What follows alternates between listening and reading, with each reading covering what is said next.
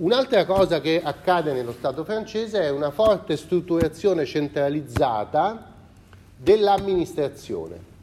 A differenza dello Stato britannico che aveva mantenuto un pluralismo di corpi che era tipico della Chiesa cattolica che diventa anglicana nello Stato inglese e quindi, come vi dicevo ieri, l'Università di Oxford non dipende tanto dal governo perché esisteva prima diciamo, del, eh, del governo attuale, ha delle sue proprietà private molto importanti e quindi agisce indipendentemente dal governo, è veramente autonoma, non come siamo autonomi noi soltanto formalmente perché ogni anno aspettiamo il fondo di finanziamento dell'università che ci deve venire dal governo, che deve fare la legge finanziaria e, e assegnare un certo po' di soldi al sistema universitario italiano, no?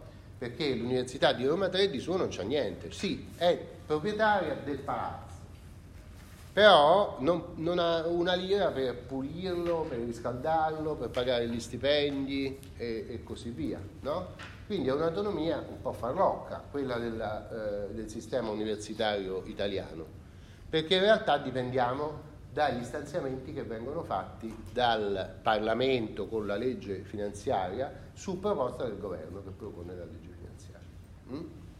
Invece nel mondo anglosassone, qui c'è un po' una differenza strutturale per cui tutti vanno volentieri a studiare in America o in Inghilterra, eh, nel mondo anglosassone no, c'è una vera autonomia economica per cui le grandi università, non tutte in Inghilterra, in America le più importanti università sono private, nel senso che sono fondate come charities, cioè sono eredi di quella eh, struttura canonistica che era la, eh, la persona giuridica, abbiamo visto, no? eh, definita da Sinibaldo Fieschi, che è un soggetto che può essere titolare di diritti. No? E quindi hanno dei grossi patrimoni e per esempio Harvard non si sogna neanche lontanamente di chiedere una lira o un dollaro al governo americano, no? eh, anzi, Harvard può permettersi di rifiutare i finanziamenti privati quando vengono da persone che non gli piacciono oppure quando, vengono, quando il donatore pretende di condizionare il, la donazione. Tipo ti do 10 milioni ma tu devi aprire un corso di, non so, eh, produzione di armi. E Harvard dice no grazie, ti puoi tenere 10 milioni. No? O mi dai, se vuoi darmi 10 milioni però poi decido io che farci. Quindi sono strutture che sono sostanzialmente autonome sotto tutti i profili, anche il profilo di essere così ricche da poter rifiutare i finanziamenti. No? Eh, e questo configura diciamo, una visione più composita della società. La visione invece che si afferma in Francia a partire da Ressole e come ci insegna Tocqueville continua nonostante la rivoluzione per l'Ottocento e arriva sostanzialmente fino ad oggi, è invece l'idea che questa concentrazione del potere nel, nelle mani del sovrano è la garanzia di una gestione razionale della società sotto tutti i profili. Abbiamo visto quello della legislazione. Una legislazione sarà razionale proprio grazie al fatto che non è frammentata in mille centri legislativi, che non dipende da una tradizione consuetudinaria che chissà come si è messa in piedi, no? Dipende dal fatto che qualcuno ha il potere di imporre una legislazione e questo qualcuno ha il dovere di farla razionale. No? E, e, lo stesso si vede nell'amministrazione, cioè eh, il, lo Stato assolutistico francese del Seicento interviene con eh, decisioni amministrative che sono molto diciamo, importanti, cioè produce tutte le strutture necessarie, ad esempio per impostare anche in Francia una tendenza verso l'occupazione di territori oltremare. Questa occupazione è avvenuta da parte degli spagnoli eh, un po' per caso, perché chi aveva finanziato il viaggio di Cristoforo Colombo era stata la Spagna e il Portogallo aveva finanziato subito dopo altre esplorazioni e poi aveva, eh, aveva strutturato l'occupazione, cioè la conquista di tutta l'America centrale e meridionale, con grandi vantaggi economici per la monarchia spagnola e anche per quella portoghese. No? Stesso, eh, nel 600 la monarchia francese si accorge che questo è essenziale per la Francia. Allora cosa fa? Costituisce dei centri eh, che devono sfruttare lo stesso tipo di atteggiamento. Ad esempio costituisce una compagnia commerciale sul modello delle compagnie che avevano creato prima gli olandesi e poi subito dopo gli inglesi, le compagnie delle Indie orientali.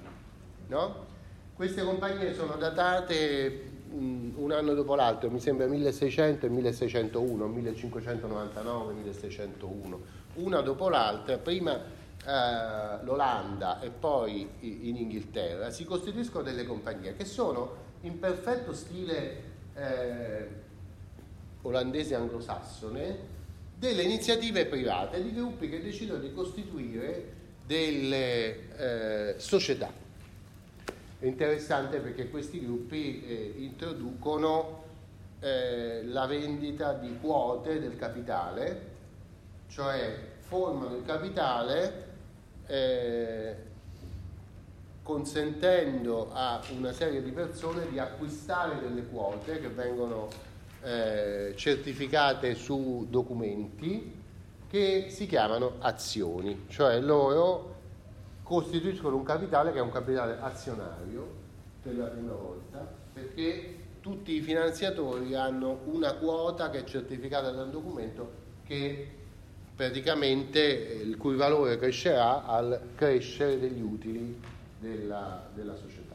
E questa società comincia a, a guadagnare sui commerci eh, costituendo dei, eh, delle centrali di potere oltremare.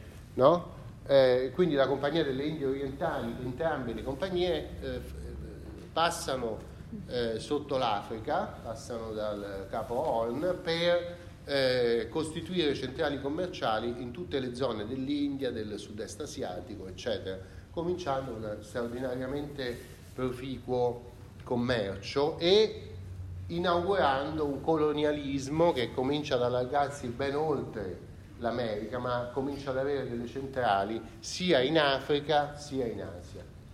In Africa questo colonialismo sfrutterà un particolare tipo di commercio che è quello del, eh, degli schiavi eh, africani che eh, vengono commerciati con l'America meridionale all'inizio e poi sia con quella meridionale sia con quella settentrionale. Mm? È dal 600 che inizia questa nuova fase del, dello schiavismo, della storia dello schiavismo, no? che avviene una, grazie allo sviluppo eh, economico, soprattutto agricolo, che avviene nell'America eh, occupata, che ha bisogno di manodopera e questa manodopera è fornita eh, a partire da queste centrali che si trovano sulla costa eh, orientale dell'Africa. Eh. Dall'altra parte le stesse compagnie costituiscono invece centrali per lo sfruttamento del commercio e dei beni che vengono dall'India e dal sud-est eh, e che vengono oh, portati in Inghilterra e in Olanda. Questo costituisce una posizione di vantaggio dell'Inghilterra e dell'Olanda rispetto alla Francia. Come reagisce la Francia? Costituisce una società delle Indie fatta dal governo. Ecco la differenza fra la mentalità anglosassone e quella francese. È il governo che fa le cose. Il governo francese del Re Sole eh, produce poi tutta una serie di altre eh, peculiarità francesi, per esempio un'industria di Stato della produzione di stoffe, un'enorme manifattura che si trova ancora oggi a Parigi, si chiama Le Gobelins, è un'enorme manifattura che è finanziata completamente con fondi dello Stato e fa stoffe e inaugura una tradizione che anche quella va, fino, va dai Gobelin fino alla Renault. Anche la Renault è una fabbrica di macchine che viene fondata dallo Stato francese e ancora oggi è in gran parte proprietà dello Stato francese. No? Cioè è uno Stato che eh, vive sull'idea che una buona amministrazione deve provenire da una buona programmazione. Questa programmazione si può fare solo a livello centrale. No? È un Stato molto centralizzato, come si vede anche dalla geografia della Francia, dove l'80% è Parigi, succede tutto a Parigi in Francia. No? Seconda città è Lione, ma nessuno ci vuole andare e per andarci è pure complicato perché ci sono pochi voli, cioè non è un centro importante, mentre se voi guardate la Spagna, l'Italia, la Gran Bretagna, l'Olanda, la Germania, sono tutti, eh, tutti stati che hanno tanti centri. No? Se andate in Germania potete andare in tanti posti diversi, non solo a Berlino certamente, no? Potete andare a Monaco, a Francoforte, Hamburgo, Darmstadt, ci sono tantissime città importanti della Germania. Anche l'Olanda è così, pur essendo piccola piccola, c'è tanti centri importanti, no? E invece la Francia no, la Francia è tutto Parigi, tutto si svolge lì, no? Ed è proprio l'espressione di questa tendenza che si realizza eh, a partire dal 600 e prosegue durante tutto il 700, l'800 e il 900 e arriva sostanzialmente fino a oggi. No?